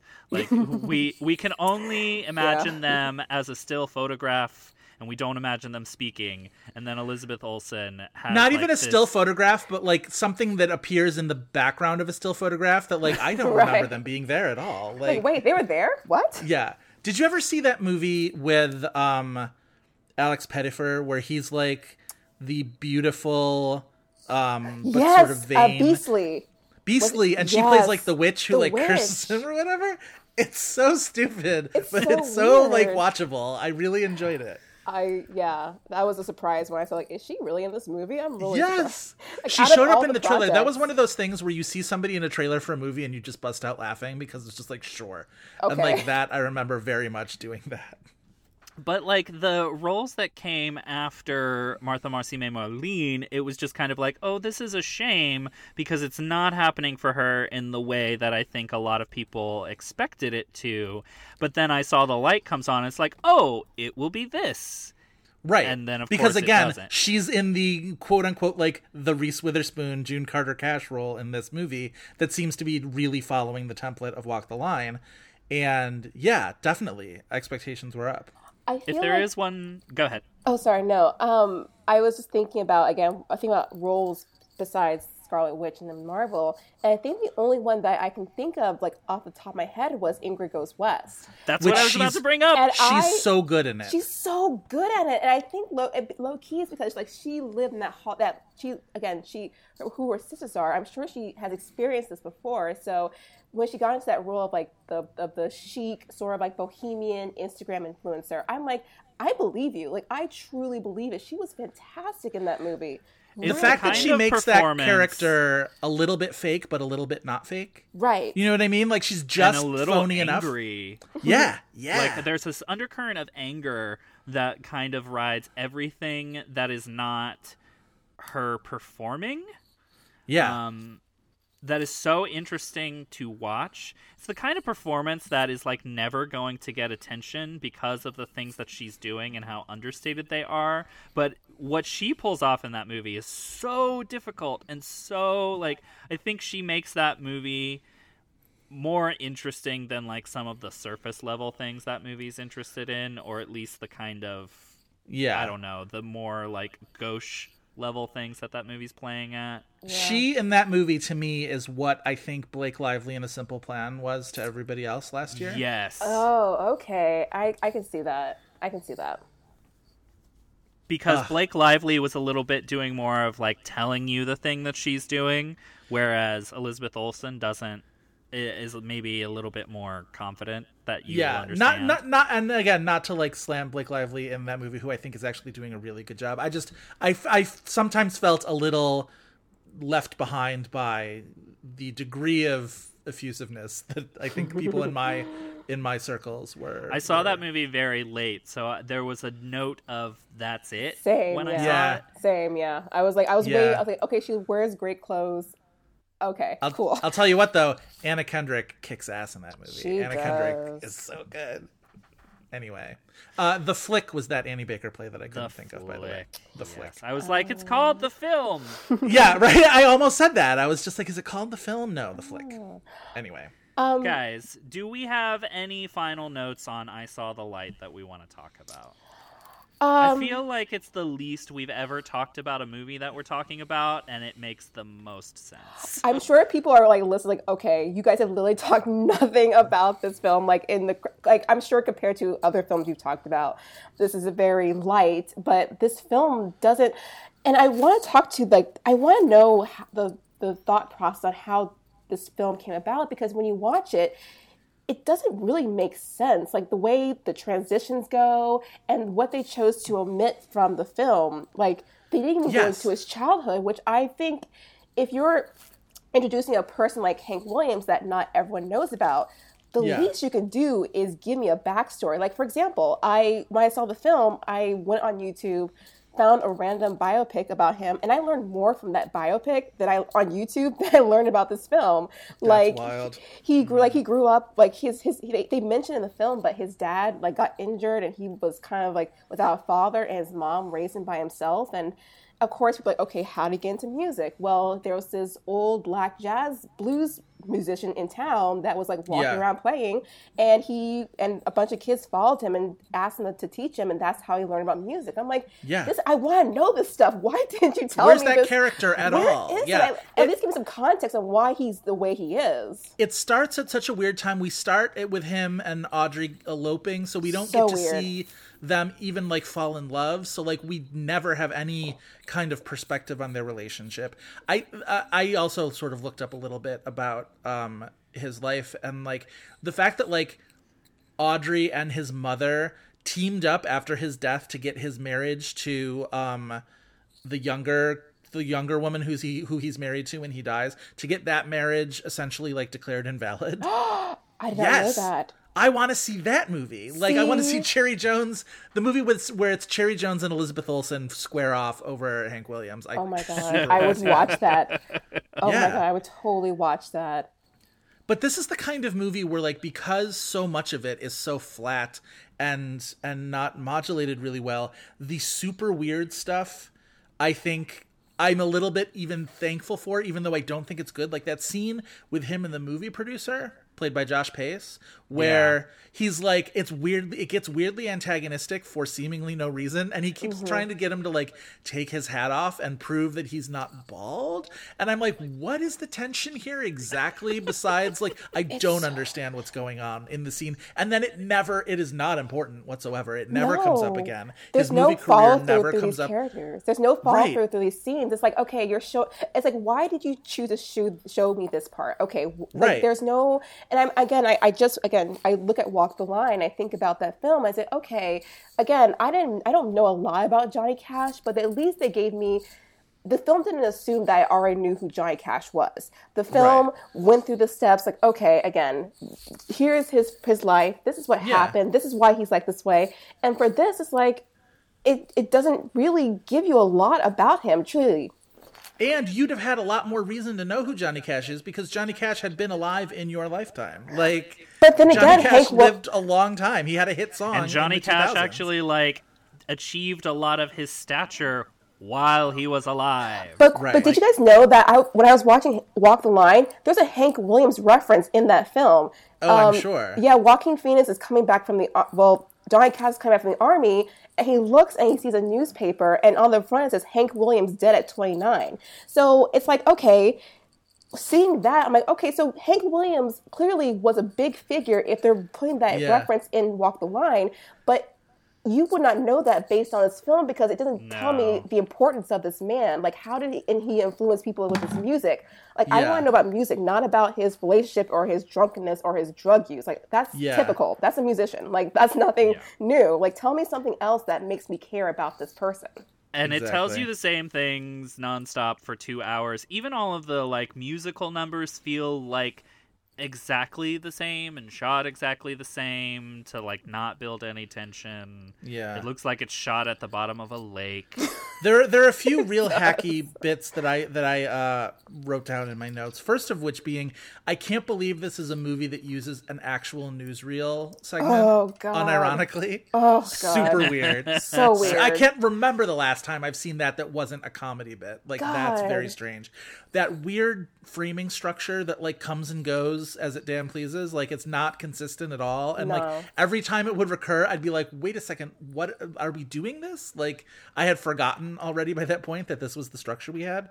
And then there's a line, um, the the wife, the third wife that he has when he dies, Billy. That was also weird that like he had a woman named Bobby and a woman named Billy and they were both sort of like fighting over him at the same time. I thought that was like weird in a comedic way that I'm like if you play into this it would be better. Um but she sort of looks at him towards the end and she says, You're a real piece of work, Hank Williams. And I'm just like, Oh my God, it's so on the nose. Like, it's so God. non specific and yet, like, seems to, like, sum up the whole movie. I don't know. It does. It really. It's. It's just a. It's a. we- It's a. we- Honestly, one of the weirdest biopics I've ever watched. Just purely based on how it's edited and structured, and just. Yeah, it, it, it blew my mind truly, but not in a good way. Yeah.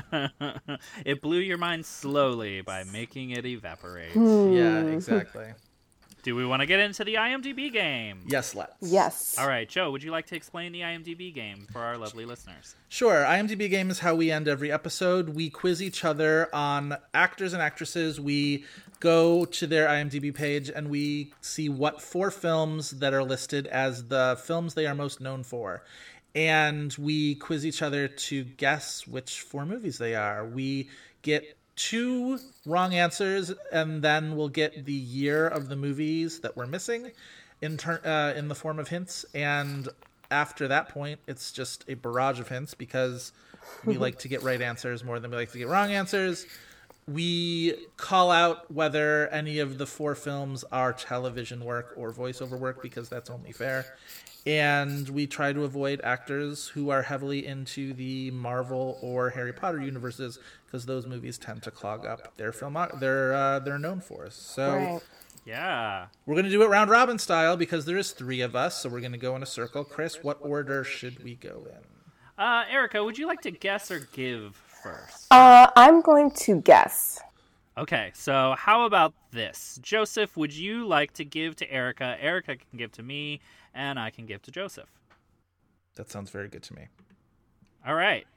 All right, so I wanted to stick with the Elizabeth Olsen thing as inspiration. Uh, uh, she, of course, first shows up in the Marvel Cinematic Universe in the post-credit scene to Captain America: The Winter Soldier, and then in Avengers: Age of Ultron, paired with her on-screen brother.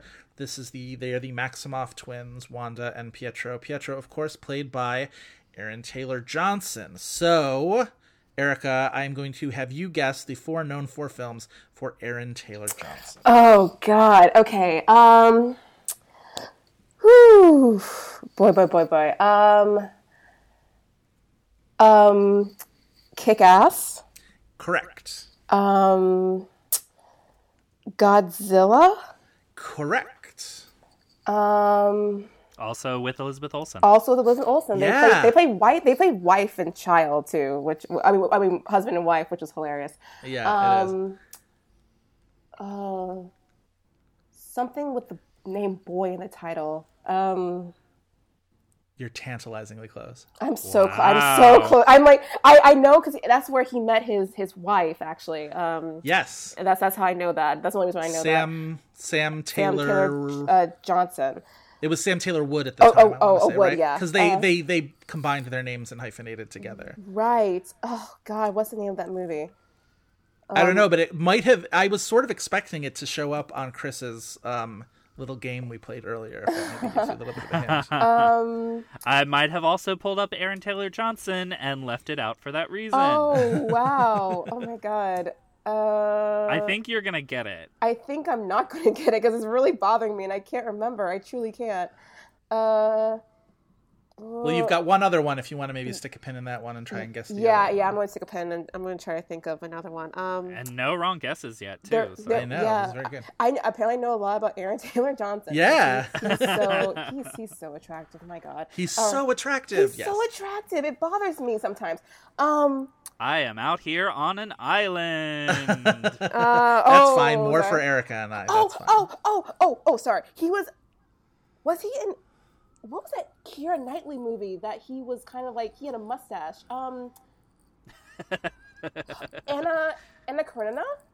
He was in that, but that's not That's one of the four. So that's your first strike. I know. I'm Joe and I at that too. noted Anna Karenina defenders. Oh, Yes. you know what? That, that movie I did not like. Uh, Nocturnal, God, what was that movie I just so despised? Um, I don't know, but you've got one word in each of the two that I'm you're like, missing. like Erica, like half baked, truly, in all occasions, half baked, not fully done. Um, if there was a movie called Nocturnal Boy, you'd be totally. I, Fully I would totally win. Um, I it was Aaron not Taylor Johnson not wait would be nocturnal animals. Was it Yes, Nocturnal correct. Animals? Yep. Okay, all right. his Golden Globe win, his Whew. much, Yes. you know, beloved, uncontroversial, um, I hate that widely movie accepted also. as a Yeah. great choice for a Golden Globe. I mean, oh boy, ugh, I am I a mean, defender of his, but I hate that movie so much. I much. hate that movie that so movie. much that it really. I don't. I've never had a movie that really like really like did not like. But he was good though. But you know, I was just. Ugh. Yeah. Um, he plays okay. such a scuzzy, gross, awful You person see too in that him movie. wipe his ass. in do. that It's gross. It's gross. I was like, why am I seeing this? All right, all right. And I have one more, right? Right. Yes, the boy movie. The boy movie. That boy movie, which I cannot. All right, so Chris might have used it in his quiz because it is also a musical biopic, if that helps you at all. Uh, no, it does not. Okay. Um, God, I don't know if I'm gonna get this. This really. well, you've bothers- already got it, so I Oh. don't think I any think kind of we hints give it to you. you Okay, oh, because you're like so this is so sweet. obscure. Thank you, Um, thank you, thank you, thank All right, you. so this was the 2009 biopic of a young John Lennon. You're right in that this was the movie that he met his current wife, Sam Taylor Johnson, Sam Taylor Wood at the time. It's called Nowhere Boy because there was the song Nowhere Man by the Beatles. Oh, so okay, all right. Nowhere Boy. Um, not a bad movie. Kristin Scott Thomas is in that movie. I believe plays his mother. Not too shabby, all told. So yeah, very very well done, Erica, in Thank getting you. almost all A the way there. I perfect feel like three and a half out of four. We'll Woo! give it to you. So We'll take well that. Okay, I'll take it. I'll take it. All right, what do you have for me? Okay, so I was going towards Cherry Jones um, because Oh. I, I just love her a lot. Um, oh, before I'm sorry, can, can we? Oh, sorry, never mind. I sorry, scratch that. Um, yeah, so I chose Cherry Jones because I think she I think she did a good job in this film. Actually, I agree with you. I, I wanted to see more of her every Uh, I time. wanted to see more her. with her. Like she didn't didn't give her a lot, but I liked her. Um, but she was in Boy Erased, um, the uh, 2018 film that also played at TIFF, and I actually missed it unfortunately. Um, This had Oscar Buzz Class of 18 ah, title. Yes, Boy yes, Erased. yes, yes. So we are going to go with Lucas Hedges. Um, Lucas Hedges. So, what are the top films that they have for Lucas Hedges? Uh, I will say Lady Bird, Mm-hmm. Yep. Manchester by the Sea, Yep. um, Boy Erased. Is Boy Erased one of them? It is not, believe it or not. I bet with I bet you in a year it will be. It will be, I think. Yeah, some some of last year's titles are uh, showing up on there. Mm-hmm. Um, uh, uh, maybe Ben is back. Ben is back. No, believe it or not, it's not Ben is back Ben either. is not back yet. Not yet. Ben, Not- Ben, who is not back, is not back. This might be hard. I'm actually surprised of, of this list, but Was that two wrong answers? That's Do- two. what are my years? Oh, Uh, what are my years? oh, what years? Um, one is 2017 and the other is 2012. Oh, okay. I think I got this. 2012 has to be Moonrise Kingdom. Mm-hmm. It's wild that you remember that. He's in like that. the he's like the mean kid in He- Moonrise Kingdom. It is, and I'm kind of. I, it's really surprising that that is on the list, but yeah. Yeah. Um, and the other 2017 has to unfortunately be Three Billboards Outside Ebbing, Missouri. You are correct. I yes. think he's really good in that movie. He I have to say. is. It's bad that I hate that movie so much. But I thought that was probably the best performance in that movie. Well, I mean, Frances McDormand is good. Not as good as like you initially think, or I initially thought that she was, but Right. like Lucas is at least like being understated, whereas everybody else is like At I a think the scenes rate. with the two of them together are really, I think, are really effective. But mileage certainly varies on that movie. I will say. yes. Mm-hmm. But that was such an interesting tiff for him because that was the year after his Oscar nomination with Manchester by the Sea, and I don't think people were expecting 2017 to be the year that he would like follow that up. I think people were already sort of looking ahead to whatever the roles he was going to get cast in from Manchester. And then all of a sudden he's in these two supporting roles in Lady Bird and Bill and Three Billboards, and I think that was maybe just the two of them. Yeah, it was just those two. But like his role in Lady Bird sort of like expands in your memory after you see that movie, where it's mm-hmm. just sort of like he's he's really in it sort of pretty briefly, even more briefly than Chalamet is in that movie. I feel like, but Yeah. like he really like you're you're so fond of that character, and he does it so well, and I don't know, it's really lovely. Then I realized there were actual train tracks. I love that scene so much. oh, it breaks my heart. Um, Yeah. Okay, so Joseph, for you, I actually went the musical biopic route, and I was trying to do Rocketman because currently on your cinema screens, you have Bryce Dallas Howard giving a great performance as Adele as Elton John's mom. Oh wow! I, But I was gonna Dallas stop you at great performance, but then you then you continued Yes. on, and I'm like, okay, yeah. Bryce Dallas Howard, unfortunately, and I think I've tried to do this before and mention this on the podcast, she strangely only has three titles on IMDb. That's so. That's such shade. That's so mean. Yeah. Poor Wow. Poor uh, BDH. Um, but anyway, I stuck with Rocketman, and I went with a different supporting player in the film who actually had a nice singing voice, and I wanted to hear him sing more. Uh, I went with Jamie Bell. Oh, Jamie Bell. Ooh, What I a like s- sweet boy, Jamie Bell. He's so good in that movie too, and like he plays such a lovable character in that movie. Oh God, I do adore him. He All right, goes so through a lot of different fashion stages as well. sure. All right, I imagine Billy Elliot's got to be Billy Elliot. got to be there for him. Okay. That had to have been his Bali? first movie, right? That had to have been a debut. Okay. What's wrong with Bali? And then I feel like there's just a big sort of Is it his is Fantastic Four one of them? Fantastic Four Uh, is one of them. I feel I mean, I guess that's a that movie has a, probably has a little bit of a a good connotation for him because that's where he and Kate Mara got together. But um I'm pretty sure they just had a baby. Congratulations to them. They're lovely. Congrats. All right. We did mention Snowpiercer earlier, so that's on my brain, so I'm going to guess Snowpiercer. Snowpiercer is not on Jamie Bell's. I don't think he has a big enough role in it. I think that's probably right. Okay. Um Jamie Bell. No voiceovers? no voiceover, so no Tintin. No Tintin. All right. How am I how many am I missing? You are missing two. You have one wrong answer so far. Right.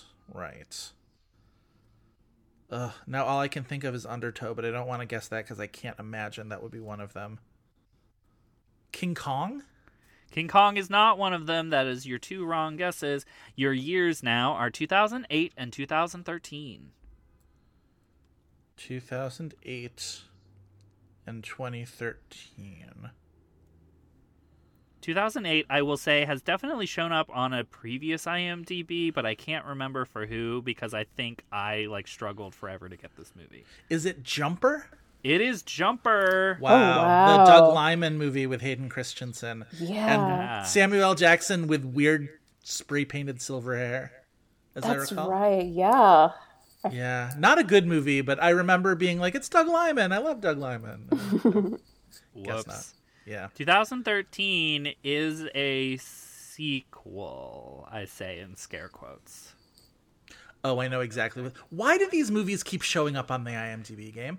I feel like this is not the first time that it's Nymphomaniac Part 2, right? It is Nymphomaniac Part 2. We, Yeah. we those Nymphomaniac movies show up on the IMDb game not infrequently, and that is insane to me. That is so funny. I think it's because of who is in the cast for that movie. It like makes sense that that movie would have at least had like headlines and stuff to generate Yeah. clicks That's probably true. compared to like the rest of their filmography. Right. So what? It's Billy Elliot. Jumper, Nymphomaniac Fantastic Jumper. Four, and Nymphomaniac Volume Two. That where is, he I will say- essentially a BDSM, uh, scare quotes therapist. I guess That is He's not a a, known for that. dom. That is not a known for that communicates what Billy or what Jamie Bell is as an actor. I feel like, I feel like you get a lot more from him It's like- that. Billy Elliot, Jumper, Fantastic Four, Nymphomaniacs. Like, what do I do with this? Yeah, just like he's so much better in so many other things. he Just- is. Yeah. I liked him a lot in Rocketman. Yes. I probably liked him more than Taron Egerton. And uh, that's our episode. If you want more This Had Oscar Buzz, you can check out the Tumblr at thishadoscarbuzz.tumblr.com. Please also follow us on Twitter at had underscore Oscar underscore Buzz. Erica, thank you so much for Thank joining you. us. Thank It's so been for a blast me. to have you. Oh, thank Um, you. Uh, and also, tell our listeners where they can find more of you. Uh, you can find me on Twitter. I am at the NYC Film Chick. That is at the NYC Film Chick. Delightful. Joseph, tell our listeners where they can find more of you. I am on Twitter at Joe Reid. Reid is spelled R E I D. I am also on Letterboxd as Joe Reid, spelled the exact same way. Um, and I am on Twitter at Chris V Feil. That's F E I L. Also on Letterboxd under the same name. I keep a running list of this had Oscar buzz titles that has direct links to episodes and IMDb game stats. You can also find me regularly at the Film Experience. We would like to thank uh, Kyle Cummings for his fantastic artwork, Dave Gonzalez and Gavin Mevius for their technical guidance. Please remember to rate and review us on Apple Podcasts, Google Play, Stitcher, and wherever else you get your podcasts. Five star review in particular really helps us out with iTunes visibility, so please don't make our five star reviews so lonesome they could cry, and keep them company with some more five star reviews of your own. That's all for this week, and we hope